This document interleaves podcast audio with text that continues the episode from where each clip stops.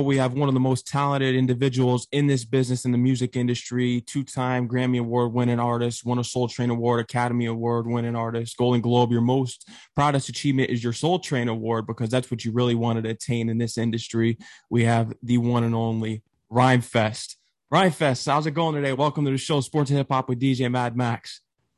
What up, Max? Yo, man, you know, honestly, none of those awards are my most proudest achievement. I'm gonna tell bro. My most proudest achievement is the fact that I was able to stay in right off 79th Street in Chicago and buy my great grandmama's house and live in it and, and travel between realms, like whether it's working with Ye, whether it's going to Wyoming, working with youth and indigenous youth in Wyoming, you know what I'm saying? And and being able to be around those people in that town of 9,000 and come back to Chicago walk down the street and, and, and it ain't ain't nobody tripping. Go around the world being like my most my most proudest achievement is being able to stay grounded.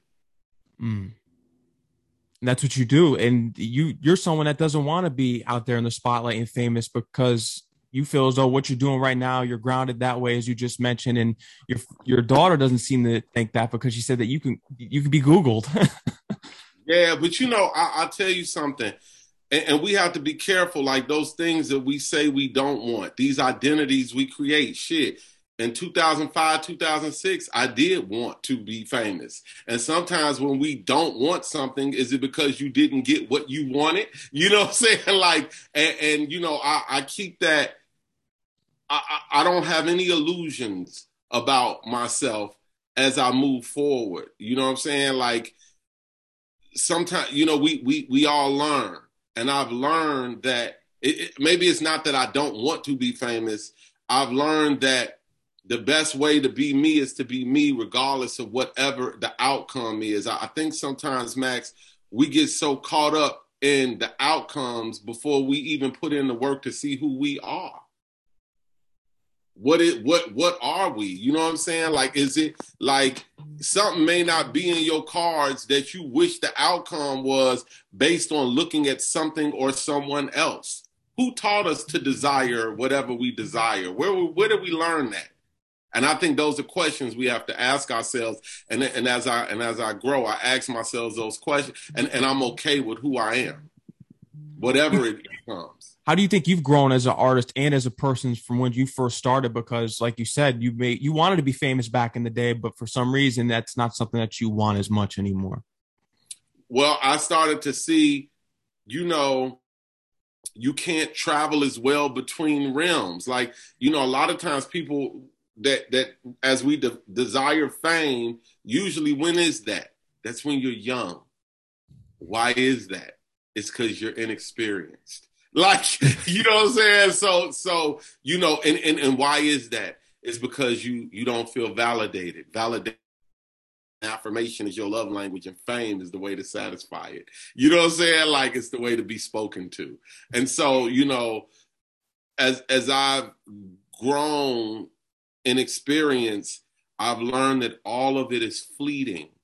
It's all gonna come and go. It's pa- it's a passing moment. You know what I mean? So whatever you really want, make it lasting. That's right. 100%. Blue Collar, one of the top albums out there for sure, especially from Chicago. We will reflect on that album. Fever, Newish, More, Devil's Pie. I like how you flip D'Angelo's Devil's Hey, watch this. I'm going to give you a real moment. Hold on, watch this. This is my baby mama. Hold on. Hey, what's up? I'm on an interview. What's going on? Text you because your daughter. Hi, how are you? Welcome to the show. Welcome to the show. I ask her what kind of father I am. Tell the truth, Evan. he's a good father. He's a good father. I'm not surprised. He's a good man. All right, bye. I'll holler at you. Love y'all. All right, go ahead. collar, and we were getting into Blue Collar. That's a top album from Chicago, and you were really doing your thing with that. It was reflecting on the songs Newish, Fever. We know the songs Devil's Pie. I like how you flipped D'Angelo back in the day. That was nice. Word, word, word. You know, you know, the spirit of that is what you just saw. Is is family, and it's like, how do we out of our daily grind. You know, I'm uh, uh, uh, I'm ahead of my time, but I'm behind on my rent. You know what I'm saying? like, still try to like keep keep up your manhood or what we were taught as masculinity, which is provision, protection. You know what I'm saying? But what we never added to that was love. You know what I'm saying? So we be having we we able to provide, we able to protect, but but sometimes we lose it all because of a lack of love in my father's house. That was an important thing that you established with your father documentary that was released uh, everywhere a few years ago. I remember watching that back in the day, but that's one of your proudest achievement was getting to meet your father, buying his house and getting him initiated back into the family and getting your family orientated. That was your biggest achievement and goal. Well, that, that was also, it was, you're right. And it was also like, what we did within my father's house was I was breaking a curse you know what I'm saying? Like a lot of our families are cursed because of generations of trauma. And usually, you know, oh, you know what I found, Max? The black sheep in the family is really the chosen one. You know, the one who nobody believes in, who does things a little bit different than everybody else. The person in the family that everybody say, "Oh, you think you better than us?" or "You crazy?" Like that's the person who was chosen by the universe to break the curse of the of the generational trauma of any family. You know what I'm saying? So like with what I did within my father's house, when I purchased my great grandparents' house, I that my father grew up in, I did it because I thought I was striking back at the father that was never there for me. But what I found when I moved in the house is that I needed him more than ever. I needed him in my 30s to to helped me define who I was as a father. I needed that man, I needed to forgive him because I needed my children to forgive me. And I needed to give them an example of what forgiveness looked like from child to parent. So often, as young people and as children, right, we look at what our parents didn't do for us or should have done for us. And we so ungrateful because we don't realize that our parents are human beings, that our parents had wants and desires and needs that were unfulfilled and not satisfied. And we are the pivot from them, you know? And we fall into that same hole. So when, when I brought my father back to this home that I'm sitting in now, which is my great grandparents' home, his grandparents' home, we rebuilt the home as we rebuilt our relationship. But what I noticed is I broke a generational curse seven generations before me and seven generations after me. My daughter's mother and I didn't have as good of a relationship as we do now then. You know what I'm saying? Like, like I, it's a lot of men out here with families that don't know what the problem is. And the problem is in the heart. The problem is in forgiveness, the completion of a circle, not quite being like your parents, but learning from your parents. Mm. And you definitely did learn from your father. The first time that you met him was actually at a library. Yeah, you know, my so like I said, you know, my father was homeless when I met him, so he was living in the alley. And isn't it incredible how society has i mean we'd be dissing the government and dissing society but bro why would you diss the government when in america you got a place where you can earn a college degree on your own and ain't even youtube. You can go to the library and have dignity. And it's a free government facility that everybody can use. For my father to say hey meet me in the library was like saying meet me in my office he could have dignity. You know what I'm saying? And and so yeah, we met in the library, a mutual place we both agreed on. Like that's great. Amazing. Does that make sense? It does. It, it's amazing how that just that whole story came together. And I remember watching the documentary. I think there was a point in the documentary when I watched when you caught your father because you, you were trying to help him get sober. And there was a, I think he did pick up a bottle or something. You caught him with a bottle. He was drinking. Well, he relapsed. He, he relapsed, yeah. You know what I'm saying? And, and like, you, I, I didn't realize. Like, I thought when I got with my pops, I was like, oh, all right, everything good. I got my pops. We back. I'm a, all I got to do is get him a crib. Like I got the resources. You know what I'm saying? Like so, I'm gonna get him a crib. I'm gonna get him back on his feet. We're gonna be father and son. We're gonna do all that, right? Not realizing, oh wait, he an alcoholic. You ain't never dealt with an alcoholic before. Wait, he might have mental problems from 35 years of homeless. You know what I'm saying? Homelessness. He might have mental health issues. Not realizing like you don't know this man by DNA, yeah, but but you don't know this man, and he and you all got to get to know each other, and and so and then not even realizing, man, we all fall, we all fall, and he fell, he relapsed, and I was so hurt. I was so hurt because of all the work I put in. I felt betrayed again. And in the film, I said, all right, first time you left me, second time I'm leaving you. Let's go. You know what I'm saying? Like, and then I realized love got to be stronger than throwing each other away. We always throw each other away when when one person don't do what the other person wants. I realize, wait, you're being controlling, bro. Like you just stripped him out of all his homies in the street. You just stripped him from a way of life. You just put him in an apartment by himself and thought he was just gonna live like you live. Come on, man, you being unrealistic. Of course he gonna fall. Of course he gonna sit in that apartment and drink away. Well, he don't have his friends. He don't have like you. You changed this whole thing. You know, it's just like people I know.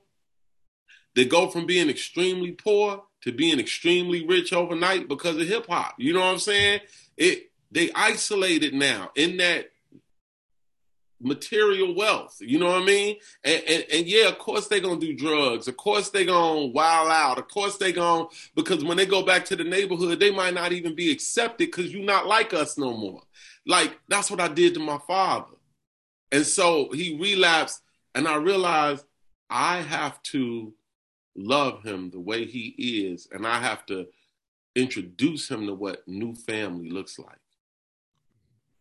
Was there anything that you learned? Obviously there were some things you learned from your father's situation but what, what, were some things that you really took away that educated you on the things that people go through in society whether it's homelessness and people being you know going through sobriety?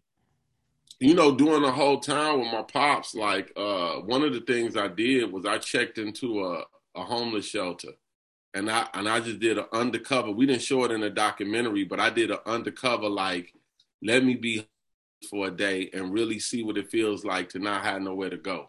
You know what I'm saying? And like it kind of it changed my life. You know what I mean? Just that one that day changed my life. Like number one, a lot of these homeless shelters are like Christian missionaries. So when you get in, the first thing they do is say, hey, the reason you in this situation is because you don't believe in the power of Christ. And somewhere along the line, you've lost Christ. No matter if you're a Muslim, Buddhist, agnostic, whatever, you've lost Christ. Now, uh, if you want to eat, you got to go to the church over here. And, you know, we are not, this is not a homeless shelter. This is a mission. Like, and they let you know, you know what I'm saying? And, and I didn't like being bribed with God to have a place to sleep you, you follow anything that's the truth, whether it's Christianity, Islam, Judaism, anything. You follow anything that as long as it follows the truth. Bro, I see the common truth in all things that are true. You know what I'm saying? Like, and the common truth is what God is. You know what I mean? Who you, you nobody can tell me God doesn't have warriors who are Jewish, Muslim, Christian, everywhere. You know what I mean? God places warriors everywhere because God is everything. I believe in the God of Spinoza. You ever heard of that? No, I haven't. That's that's the God Einstein believed in, the God of Spinoza. The God of Spinoza is the one that said, when you die, God is not going to ask you, did you do this or do that? God's going to ask you, did you enjoy it? How did you like life? Did you did you see me in the flowers? Did you see me in the water? Did you make love like I existed? Did you go do things and go as far as you could go in life? Did you did you have fun? Like God just want to know did you have fun? Because this experience, bro, Max, this experience, man, that we call life, man, this thing is to be lived. It's not to be sitting in a mausoleum. You know what I'm saying? Some of these churches is like mausoleums, bro. You know what I mean? Death chambers that you send in on Sunday. That's why people don't believe in it no more. That's why people, it's too much information out here. The only thing we don't have, we got all the information and no context. No context. And the context is in nature.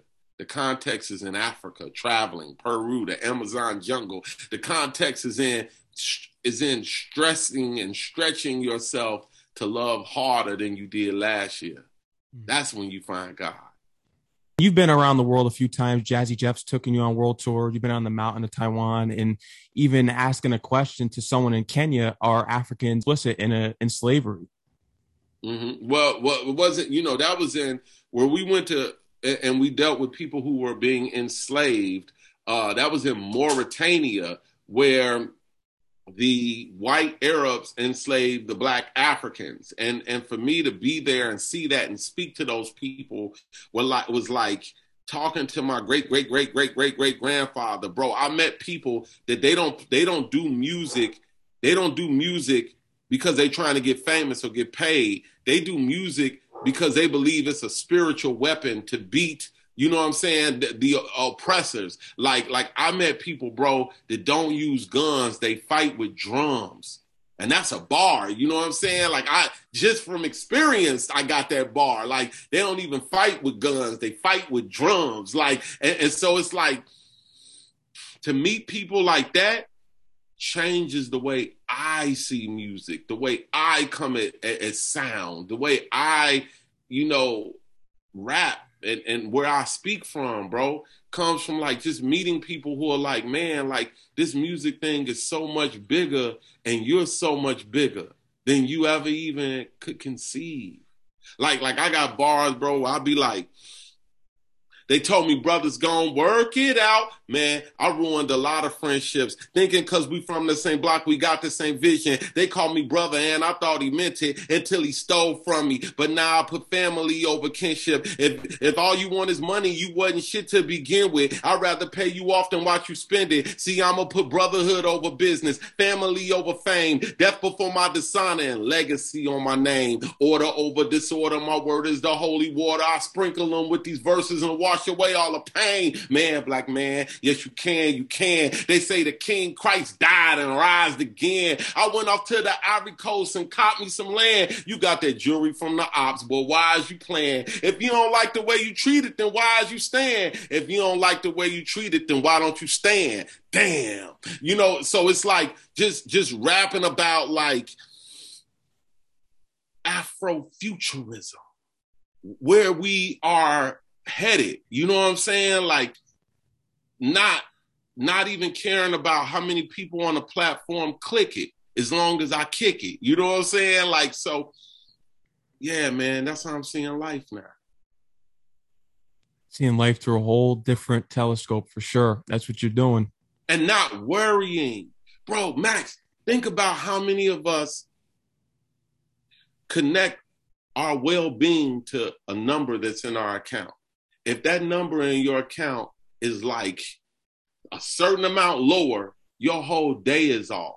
Your whole functionality is off. How did they do that to us? How did they make us connect how we feel to a number, a, a, a, a irrelevant illusion? Because if money is only, it only goes as far as we all believe in it. Like that's what they're doing with cryptocurrency, right? They're trying to get everybody to believe in it so that it is a true value. You know what I'm saying? So like I refuse to let that happen to me, bro. No more. You know what I'm saying? I've already been poor and and I've surpassed it because I stopped being afraid of poverty. You know what I mean? Like it's been, bro. Now nobody will ever know how much money I got or don't got because my energy level is not controlled by that. I will always come off as wealthy and be wealthy and feel wealthy. I am wealthy if you would like to know. But it ain't the kind of wealthy the world think of as wealthy. I'm so wealthy, bro. I'll never be homeless. No. And you're always learning something new each day, and you always preach in your interviews and just in your music all together, and just all through your life experiences, and even growing up in Chicago and getting into politics and running, getting involved with running for the 24 in Chicago. And you you ran against a cop, and Uh, I'm surprised that you didn't win because cops are kind of blasphemous. hey, let me ask you a question, bro. How are you feeling? I'm feeling pretty good. What's going on with you, Max? Just keep doing my interviews, c- conducting my shows, and you know. How did how did, you, how did you get through this pandemic? Like like tell me what it was like for you in the pandemic. Getting through the pandemic was just me staying in the house. I really didn't go out much and just conducting my shows because at the height of the pandemic, when the pandemic first started, I was a junior in college and I was running my show up at college at St. John's University in Queens, New York. That shut down and I had to figure out a way to keep my shows going. So I conducted my interviews through Zoom, and this is what's been keeping me sane for the past three or so years now.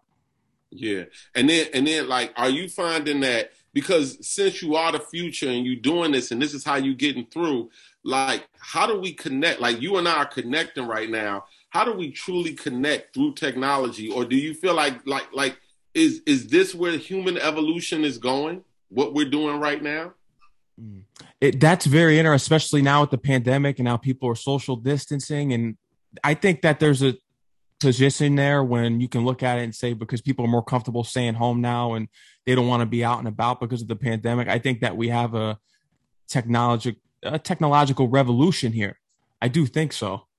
Mm. But then how do how do I give my my my loved one a hug? What about physical connection? An emoji. oh, you're right. Symbolism, an emoji that tells you how I feel about you. Yo, you know what's crazy about that, man? Like, well, you might be super right. I got a buddy in Africa. Hold on. Hey, John. Hey, you remember when we was in Africa and uh Babacar said he didn't hug his mother because of their religion? Yeah. When he was like, oh my, this is my all my brothers around. So like, like I got a buddy in Africa that he was like, you know, they Muslims, but they like strict Muslims, and, and like he was like, man, I'll, you hug my mom, and we didn't say nothing to you about it, but you're not supposed to touch the women. And I was like, he's like, but she understood you American, so that's what y'all really touchy feely. And I and, and then my man John was like, you don't hug your mother? He's like, no, I don't hug my mother. Like, no. And he's like, but how does she know that y'all love each other? He's like, she knows. We're that's my mother. Like, and so what you're saying is we really don't have to touch each other for love. No, apparently not. That's what I've learned through this whole pandemic right now and how people are adapting to it. But then, like, but through technology, isn't it like we can block each other real easy? We could throw each other away like easier than like somebody that could come over your house. Or like, what do we do when the algorithm just keep giving you something that you already think and it just keep echoing your own thoughts to you and we don't have to try? Like There's a lot of miscommunication with technology too. I've noticed that. Man, people are becoming socially awkward through it because there's times like, say, if I reach out to someone for an interview and they tell you, let's do an interview, and then you're following up like three or four times and you're not hearing a response, and it's like, did I do something wrong? And I can't figure that out. It's like, what did I do wrong? I'm just after you said you wanted to do an interview and I'm following up and there's no response. So there is this social awkwardness with technology and social media in the digital age. Do you think we're going to be able to figure? You know how we're going to figure that out through the metaverse? Mm. When everybody could be like, I can walk up on you digitally. Like right now, it's like you can answer me or not, but through the metaverse, I can knock on your door. Like I could come to your house. Like, bro, I sat in your house with you and you said, you know what I'm saying? Like, even though I was in my house, I sat in your house. You know what I mean? Like, so I, I think that they're working on how to make it more interactive. And, and that may be the evolution of humans. I think you're right. That's crazy, bro. And that and see, I, I believe my generation though, is, you know, I'm generation X. What are you like, Z or millennial? Z. I love Z, bro. Like millennials are like the children of the crack babies from the 80s, like, but Z is coming to pick it all up and make it better again. Like, so, but like my generation X, I believe we're the last in between analog and digital. Like we're the last bridge from the past to the future. You know what I'm saying? Z is the future. So it's, it's crazy. I hope so with the music. I mean, I've heard you say before you're learning every day about these new guys that are out right now, like Lil Uzi Vert. But back in the day, your introduction to hip hop was Will Smith. You say that he's one of the greatest storytellers of all time. Your introduction was Parents Just Don't Understand. Yeah, and that's true, right? And I could talk to you all day about that. But now I'm learning about Vory, that I like Vory. You know what I'm saying? I'm learning about how these new artists, they, you know, they need information but boy, they rhythm, how they fit in the pocket, bro, and be in the pocket and just and when they be in that pocket, bro, it also gets in your heart. You know what I'm saying? And I and I'm I am trying to learn from them as I would also like to give. You know what I'm saying? Like bless them with the information I have. I would also like to get from them that pocket that they have, the rhythm, the pulse of humanity. You know what I'm saying? Like Vory, CyHi, uh, Ruger, um, uh, even even like uh, Fivio Foreign, uh, even like recently like hanging out with Jack Harlow. You know what I'm saying? Like, so it's these type of cats that like, you know, I think that my generation and millennials could benefit from like really listening to and mentoring and learning from. Cause you know, bro, if you got a black belt and you learn how to do karate real good, there's somebody learning karate right now. You better take your black belt off and start training all over again. Cause when by the time they get to you, they're gonna whoop your old ass. You know what I'm saying? And so the way I look at it is like always be training. Like when I'm working with Ye, I, I'm not trying to like even place records or write his songs. I'm not trying to do none of that, bro. I look at it like karate school. All I'm doing is kicking the bag. You know what I'm saying? And if I get a ding, ding, woo, I got two dings. You know what I'm saying? Keep hitting the bag. And I'm getting better with my style. You know what I'm saying? Like I'm, bro, this is a forever learning process. Your podcast, how you doing it, you're going to get better and better and better. You know what I'm saying? But you'll never be the best. As long as you look at it like I'll never be the best, but I just love hitting the karate bag. Hey, you're gonna get you're gonna sail through life without disappointment. Hundred percent. That's knowledge right there. Does that make sense? It does. Good. It does. hundred percent. It does. Do, do, you feel as though there's a, a certain point because you grew up to guys, Biz Markie, Kool G Rap, Masta Ace, you took Master, you actually went to dinner with Masta Ace, which is a great story that I heard. Do you feel as though you know, with the reference "a mind is a terrible thing to waste," that the the younger generation really isn't pushing to their full potential in their music, such as artists as yourself?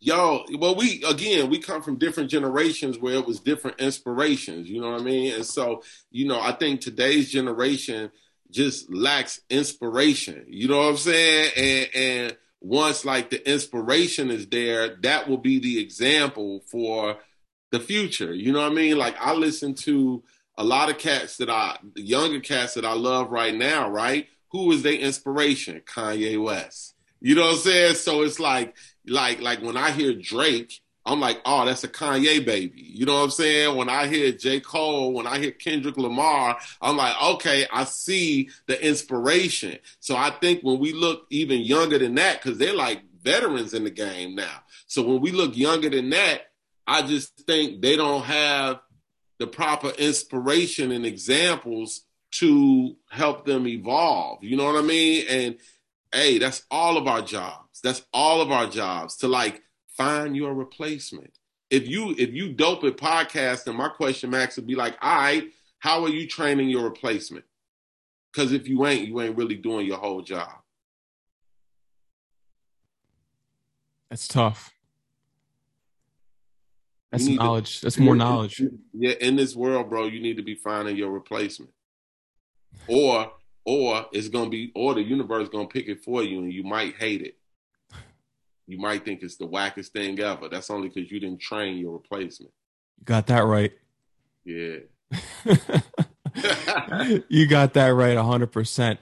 But something that that you've been vocal about is just the the black exploitation in media and how do you feel about the narrative when the media throws out there that Kanye is crazy and when you see celebrities that are convicted of things such as Bill Cosby and R. Kelly, they're that people like Harvey Weinstein aren't criticized as much as them. And they don't receive documentaries. So what's your perception on just how black celebrities are perceived in a certain limelight in the media and criticized?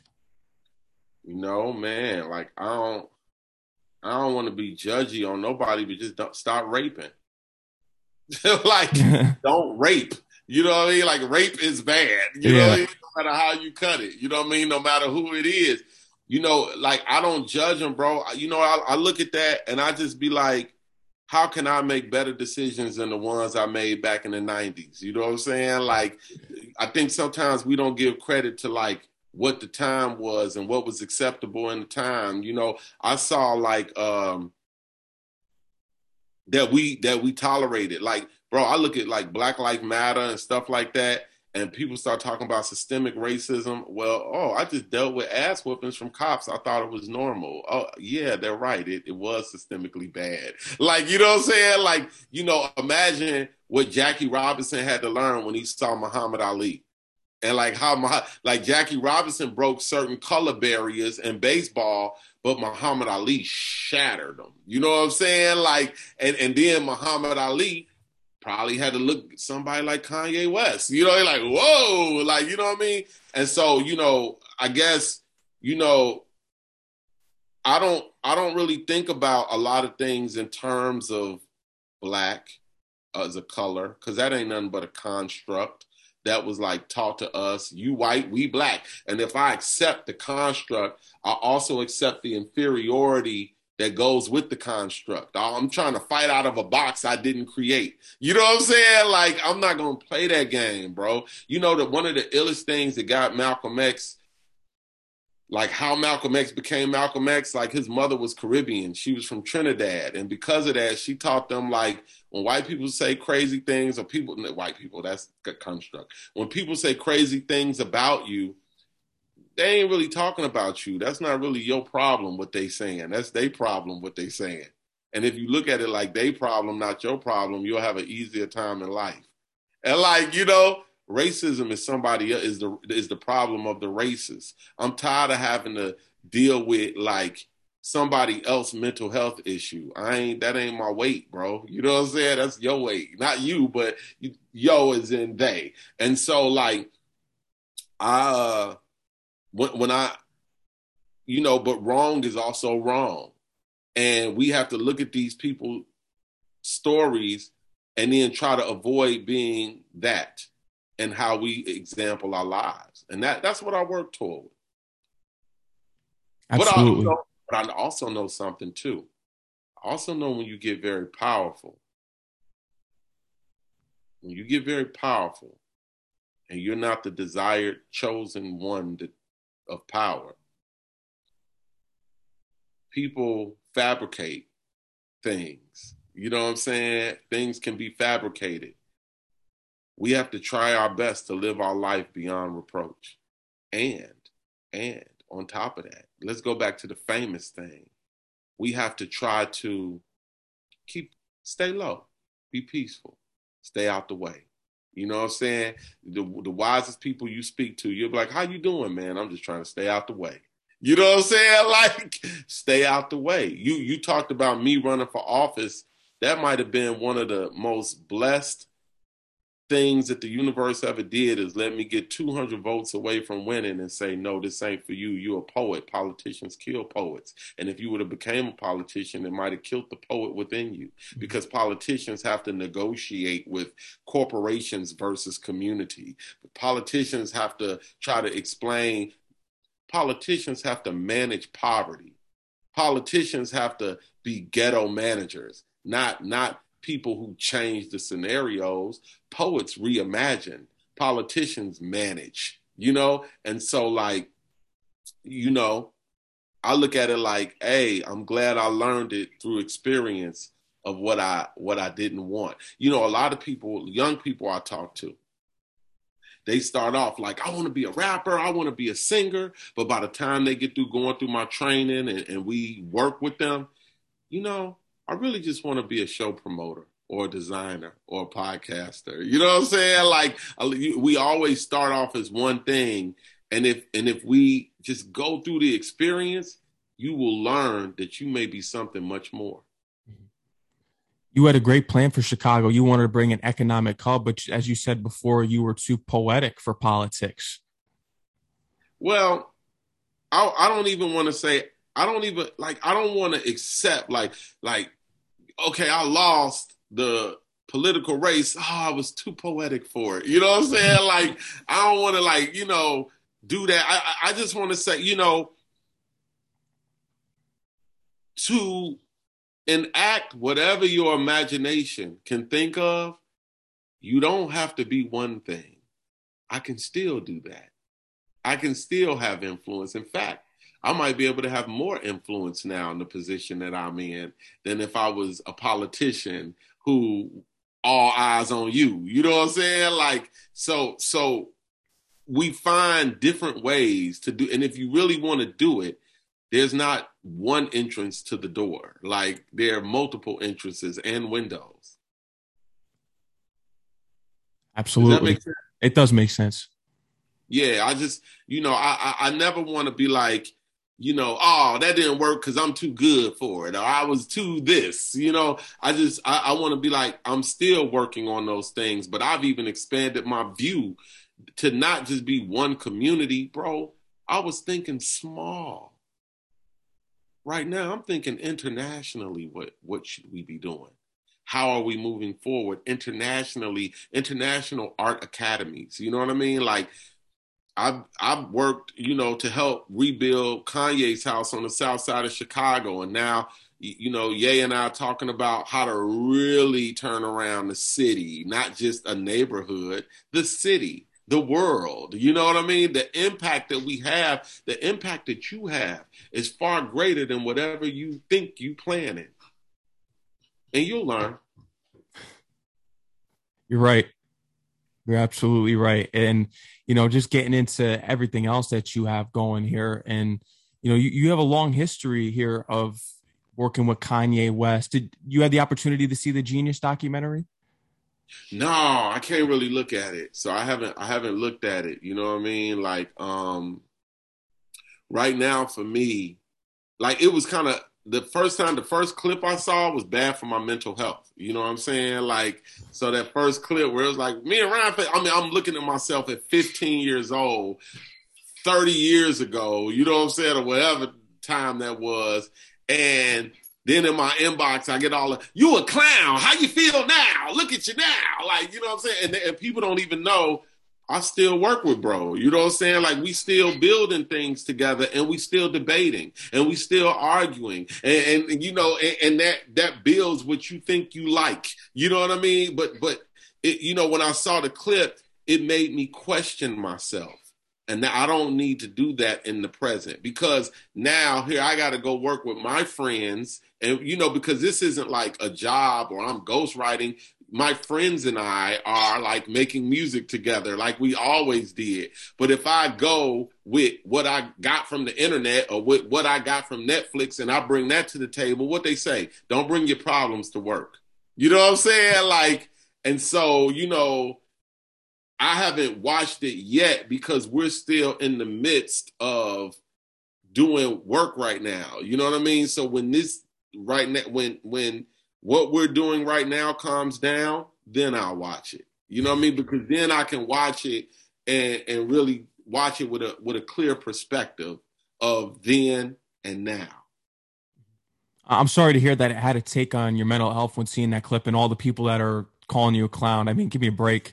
It's just unbelievable from that. Well, that's because people don't understand what genius is. You know what no. I mean? Genius is not a person. It's because of our perceptions. Who taught you that? You know what I'm saying? Like, so it's like our perceptions of words aren't always right and we don't realize that the person that we have access to through te- technology is a person you know what i'm saying? And so or or feels a way. Look i know people that are super famous that read all the comments and have to limit them because your most your most beloved artist will be shut down emotionally for a month after reading the comments. You know what i'm saying?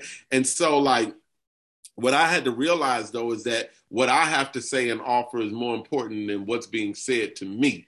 And, and like you will get caught up in that. And who you, bro, you arguing with a 12 year old, bro, you arguing with a Russian robot. Like, you know what I'm saying? You let a Russian robot make you feel like, yeah, like, you know, get you stuck. So, you know, don't feel sorry for me. Like, bro, I'm super blessed. I got all types of comics and costumes in the back. Like, you know what I mean? I'm to be cool. Right. So like, but, but, you know what what I've learned. I can only show give you what I've learned. And what I've learned, bro, is that we have to block the noise out. There's a lot of noise right now in this world. We have to block the noise out, focus on our intention, and move through it. Mm. And, and and and and you're going to be attacked from the left, the right, up and down. All around, you're going to be attacked. Block out the noise, focus on your attention, move forward. And, and, and so it took me time, like still, you know, we always fall a little bit, but that little thing I went through was only like two weeks. You know what I'm saying? And when I say mental health, is because I also see everybody around me is having mental health issues in one way or another. And it's just enough, bro, for us as individuals to like keep our oneness together and keep a grip on reality. And like, you know what I mean? Like anything can tip that pot. You know, you know what I'm saying? So it's like, stay focused, stay focused. I had to refocus myself. And I and I'm blessed because I have the, the spiritual tools to do so. A lot of people don't have no tools. All they got is like self-medicating drugs. And that's bad. It's all right. Ain't no bad, ain't no good. It just is what it is. You know what I'm saying? Like, like I, you know, I ain't judging it. It, it is, you know, use what you got till you get what you need. Yeah.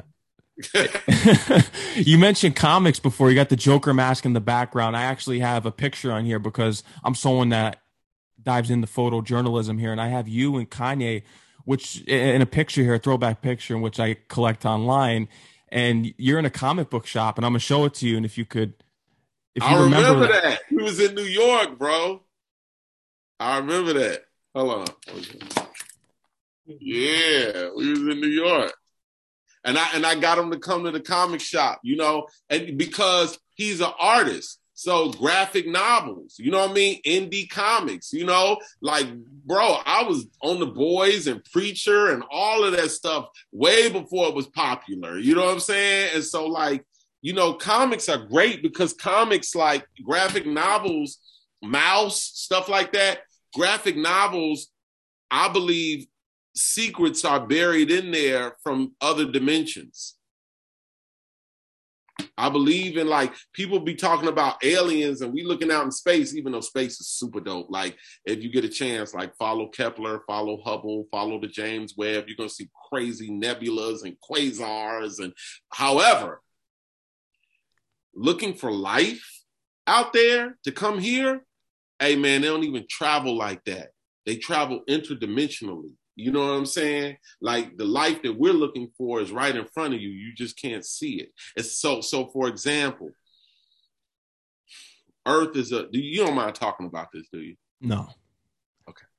Earth is a multiverse. It's not a we're not in a universe, we're in a multiverse. So like if you look at a tree, a tree has it feeds all types of bugs, the birds nest in it, the sap can be given to humans. It has roots in the ground with a whole underground system with mushrooms as an internet system that allows the, the roots to speak to each other in a forest together. The, the limbs reach out to the sky. Yo, there's a whole universe in a tree. And if, when a man is wise, when a man becomes wise, he'll become like a great tree because he'll be able to feed a community just from being like that.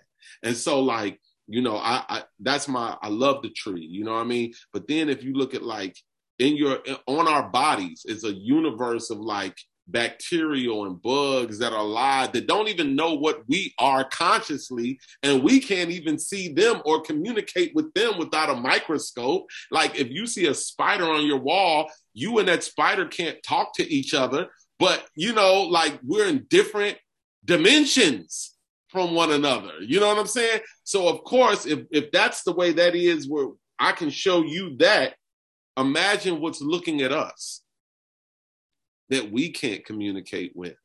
Uh, look, I believe the earth is speaking, and we just ain't listening. That's an interesting perspective for sure. Yeah. You know what I'm saying? The same way I might look at a spider, something is looking at me and can't I can't even understand their language, its language. Interdimensional interdimensional beings are real bro. The multi-dimensional travel is real. Those things we look at that we think are spaceships might just be a magnifying glass. Interesting. And we're not interesting enough for them to speak to us. How was your trip to miami? I heard that you were down there working on donda 2 oh man. You know miami is Miami is crazy, bro. Like here you have a place that's reminiscent of the South, but it's really on the East Coast. However, it's tropical. You know what I'm saying? And and like it just has all different types of cultures from Haiti to Cuban to and here my name is Che. So, you know, a lot of Cubans in Miami hate Che, you know what I'm saying? Guevara, because they look at him as a despot, you know what I'm saying? And I may look at him as a revolutionary. And, you know, anytime I call for a lift and I get in the lift and they be like, Are you Che? And I'm, I'm like, Yes. And they like, Oh, I'm sorry about your name. You know what I'm saying? Like, and then now here we got a whole conversation because I got to educate you on my views on Che. I mean, Miami is Miami is a very interesting space that if you take the time to really get into it and not just like the commercial culture of it, but really get into it, man, Miami's kind of dope. Kind of like an American version of Trinidad. Mm. I've never been there, but it's on my bucket list. Who, Miami or Trinidad? Miami. Oh yeah. Oh snap. Well, you got to, you know, get away from the technology and go visit Miami. eventually, hopefully, I'll, I'll get down there eventually. But Donda 2's coming along here. I'm happy to hear that you're crazy, down there working. Donda, crazy, bro. Crazy lyrics, bars all over the place, music. Oh my God. You know what I'm saying? Like, yo, ah, man, it's crazy, bro. Marilyn Manson, you had the chance to meet him at any of the Donda sets? Yep. Had a chance to meet him, speak to him, and be like, wow, he's just a guy. You know what I mean? Like, uh, but but you can also tell he's otherly. You know what I mean? Like otherworldly a little bit, and he's real cool and real low. But you can you can you can kind of feel the vibration coming off of him. You know what I mean? Certain people got vibrations, but you know who I really vibe with, bro? The game. Like, yo, mm-hmm. the game was like a real cool cat. You know what I'm saying? Like, and you we listen to people raps and music sometime, and you you might think is super volatile, but with the game, he's like he's like God's archangel of wrath, but nevertheless an angel. you know what I'm saying? So like I, I really enjoy enjoy with, with him, Fat Money, Bump J, just yo man, yo being around Ye, you know man, it's like being in a, a orbit of stardust, of an exploding star with quasars and stars all over the place. And it's and it's so humbling because everyone realizes that if you are in this orbit, you deserve to be here. Like you were you were you were handpicked and you deserve to be in this room because you were handpicked to be here. And it and it comes with a certain automatic respect for one another. And wow, I've never known a person that could bring that together like my brother. And to be able to see him from scratch. Like I saw the biscuits before they were biscuits, bro. I saw I saw it go from like just I saw it being grown as a seed into a piece of wheat that was made into dough that was baked into a buttery biscuit. Like you know, I don't mean to call Kanye a buttery biscuit, but like, you know, I'm just saying, like, I, I was able to like ride through that process, and I also feel like a part of the recipe, and and it and it, I don't. It's a it's a feeling of oh, we are all a part of history. We are all like not just me, you too, because you and I are here now. Like we're making history at all times, and I pray Anybody that's watching this interview also sees their role in history. It's real. And, and, and really, your role in history is just whatever you get up and do today, however you value yourself today. Do you value your role in history? Because if you don't, you probably lay in bed all day because you don't think you matter. But if you believe that like you make history every day, you'll get up and do something that's worth it. 100%. 100%, man. I actually have another Kanye West picture here that I wanted to show you, which is another throwback. It's with you. Hey, send me that other picture too. You gotta, you gotta text it to me, bro. I, I, I forgot. I don't even know what that picture is no more. I got you here. Do you remember where that picture was? Where that was taken? It was at a. It was at Kanye's birthday party at the Gucci store long oh. ago and I was wearing my blue collar shirt, and everybody else was dressed up, and I was like, I'm a little underdressed for this. But Kanye still put his arm around me and said, "Come here." Great. It's amazing too when but now Kanye dresses like that. You're right, and it's amazing just hearing about the, the stories the years ago when there was some disputes there. And, hey, I can hear you, bro. You messing up my whole interview with your conversation. Why you ain't just go upstairs? Damn. All right, go ahead, bro.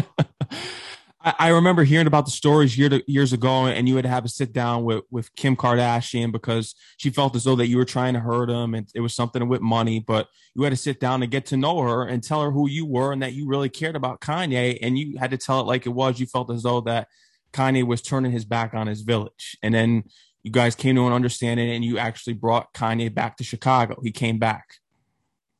And now look, I mean, you know, I was working on rebuilding the house and I, I really needed his help. You know what I'm saying? And I didn't understand what was going on in his world. And he didn't understand what was going on in mine.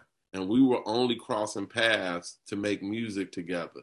And sometimes we get so caught up in the in that in that portion. I was like, bro, you know, you say we friends, you don't even know where I live. You ain't never even been to my house. And he said, You right. And the next day he pulled up to my house. I was like, Oh, wait, I wasn't ready. It's not clean. Wait a minute. Like, you know what I'm saying? Like, and, and like you with SUVs on 79th Street, right?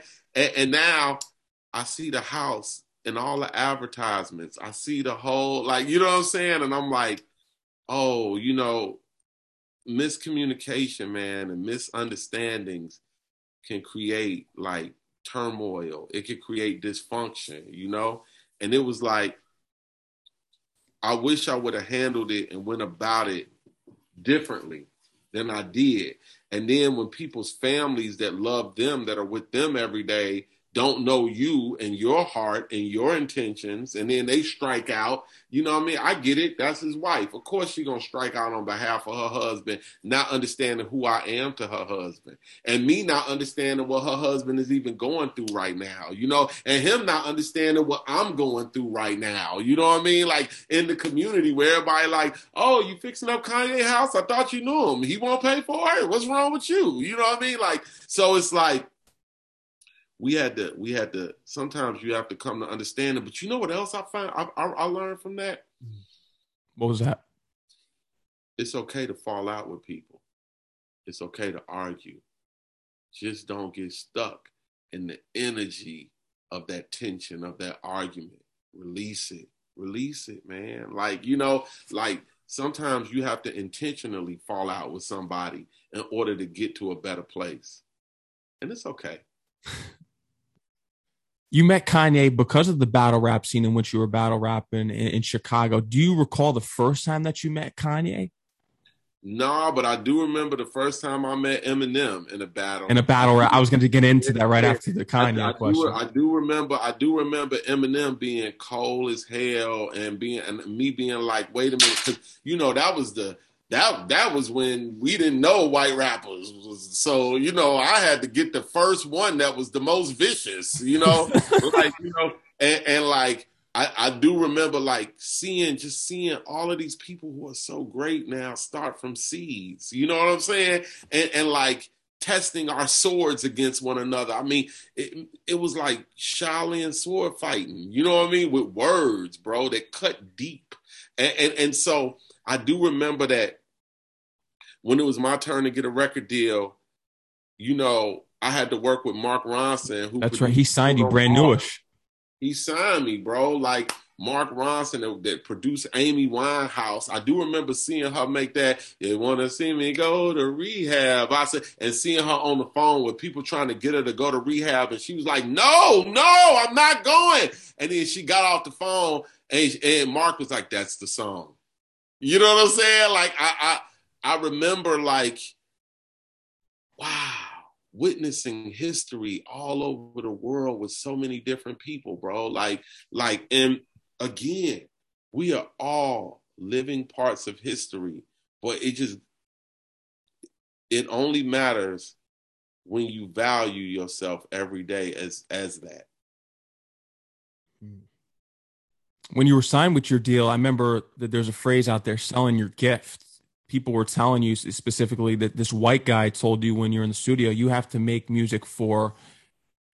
No, no, that wasn't a white guy. That wasn't a white guy. That was a black guy. That was a black guy. Okay, it so made it all the more worse. It, yeah. He, like, hey man, you don't, yo, you ain't making nigga shit, and I'm like, what's nigga shit? You know, it's got to be a little more ignorant. You know what I mean? Hey, that hip hop shit dead, bro. Woo woo. But let me tell you a story about that guy. The other day, that guy who treated me like a peon at the record label and told me hip hop was dead and told me I had to make more nigga shit and it wasn't ignorant enough to get on the radio.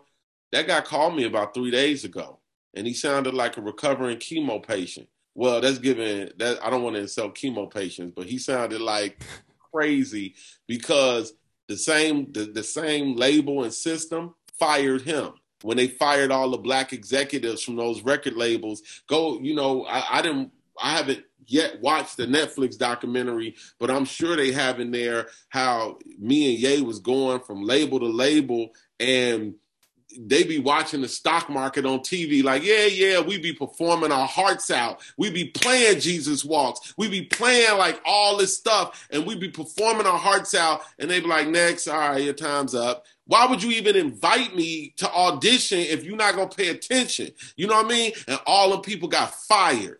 You know what I'm saying? When they was like, I right, now we want to just sign Baby's whole company or Master P's whole label. You know what I mean? And we don't need these black executives no more. And now what are they doing? You know what I'm saying? Like trying to figure out where they role in life is after they shitted on people. And that's why I learned not to shit on people. You know what I mean? That's why I learned like to give everyone respect, even if you don't feel it. You know what I mean? Give them a word of what you think could constructive what you think they can do to reapproach it. You know what I'm saying? So like, yeah, man, that same guy, man, he whack now, super whack, calling me like, hey, can you um just get me in the room or just tell tell such and such I said what's up or man what's up you want to come on my show and blah blah blah. Yeah, all right, bro. It's good hearing from you. You know what I'm saying? Like it's good to know that as the circle closes, you never know what anybody is going to be. So treat everybody with respect. Hmm. Valid points right there. You know what I'm saying? So yeah, they the, yeah, the record labels, it was like this or like that, you know what I'm saying? But like now the whole landscape of artistry has changed. The whole landscape of what you can do as an artist is different. Our, our futures are in our hands. I was just talking to one of my homies from Europe who just she just like lost her record deal and she don't know what to do because she was big. You know what I'm saying? And like she's like, I don't know where to go now. I said, I gave it a like the basic HR speech, like now is your opportunity to do what you've always wanted to do. Like, you know what I'm saying? Like when people get fired and they be like, you didn't get fired, you got an opportunity. Like, you know what I'm saying? So it's like, like I, I gave it a whole like, nah, now be free. Now relearn what freedom means. And you know what freedom is? Freedom is where like like a lion in the jungle. It's hard to eat and you might die.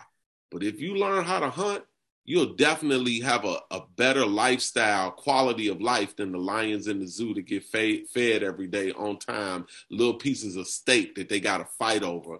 I'd rather be in the jungle and hunt for a buck you know what I'm saying? And those lions, bro, let me tell you about a lion, bro. I went on safari. Let me tell you about a lion, bro. It's not the sound of the roar that scares you. When they roar, bro, you can it you can feel it underground and it comes up through your body and you be like, oh, it's terrifying. You know what I mean? It's not the sound, it's the vibration. when you are free, man, the way you got to hunt for food and eat comes with such a vibration, it shakes the world. Fuck the zoo. Tough. That's tough right there. Just uh, dropping all this gems and knowledge in this interview. It, it really is. This experience. That's all. I, I really know nothing. Like no, I, I don't think no, no. You you know a lot, bro. I know nothing, bro. Like I'm I'm learning, and I'm just telling you what I've learned along the way. like like you know what I'm saying. If you put a book in front of me, bro, and told me to read it, I'll fall asleep. with watching the the genius documentary when i watched and everyone around the world watched it we saw kanye goes through his struggles. What were the struggles that you had to go through in proving yourself in this industry? What were the obstacles that you faced in proving yourself as a songwriter and as an artist? What were the, your obstacles if you want to speak on that? My obstacles were like getting over myself learning to be quiet in the room and and gather so much information from silence that by the time you speak you're speaking from a position of understanding my my biggest struggles had to do with me like not dealing with women that were like sucking my energy and sucking my resources when I really needed to. I could have did better had I focused on my craft and not focused on all the pussy I was getting because of my craft. They never liked me. I, I, I made it. I thought they liked me because they they said they liked me, but they didn't like me. They they liked the opportunity they saw. You know what I'm saying? Like, you know, which is okay. I mean, you know what I'm saying? A woman's supposed to want a man that could provide and protect and you know what I mean? But but you have to be solidified in that. And sometimes on our way up, we think that because we have a, a upward trajectory that we are there. And and I did not I did not stay focused on my upward trajectory. I, I started getting distracted by everything that was around me or everything that was being attracted to me because of that trajectory. Stay on your traje- traje- trajectory. Like keep your intention and move forward. You know what I'm saying? Like um some of my biggest obstacles, I mean, all my biggest obstacles had to deal with me. You know what I mean? Like like my own self-sabotage. Phonte got a line where he say, my greatest teachers were masters of self-sabotage. You know what I'm saying? Like that was me, bro. And like health, workout, practice silence, um, learn to take correction without being defensive. Can you be corrected without defending yourself? Without being like, wait, but what I was trying to do was shut the fuck up. I don't care what you was trying to do. Listen to what I'm saying to you and correct it. Even if a person is correcting you and they're wrong, why would you defend it if they're wrong? Even if they're correcting you and they're right, why would you defend it if they're right? You know what I'm saying? Like, take correction, be quiet, move forward. That was my biggest obstacle, my ego. Do you think the term ghostwriter is kind of a derogatory term for songwriters? Yes, because I'm alive and I'm not a ghostwriter. I'm a live writer and I don't write nobody raps. I just rap with my friends and we bounce back and forth. And I've never claimed to be a ghostwriter. I've never been like, I'm your ghostwriter's favorite ghostwriter. Like, I'm not that guy. You know what I'm saying? And I've never written raps for strangers. You know what I'm saying? Like, me and Common sit in the room and we went back and forth. You know what I'm saying? Glory. Kanye, we sit in the room, we go back and forth. You know what I mean? Kanye's a dope rapper. You know what I mean? Like, and you can hear that he's a, a, a natural dope rapper. You know what I mean? I would be lame to even try to make that claim. Like, so that would be a shame, nigga. I would be lame to try to claim me and my man the rapping was t- that was why. So anyway, like, but like, you know, um, I just feel like, you know, everybody wants to put their opinion on what something is. Yo, you know what's crazy, Max? If Jesus walked in the church on Sunday, everybody would try to tell him what the truth was.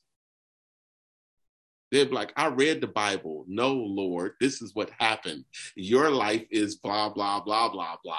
You know what I'm saying? What you are is this. And Jesus would be like, bro, y'all got it all wrong. All y'all, he'd be like, y'all don't got it all wrong. Y'all like a third right, but really kind of wrong. Like, you know what I mean? And so like, that's how I feel. I feel like everybody tried to tell me what the gospel is, and I wrote it.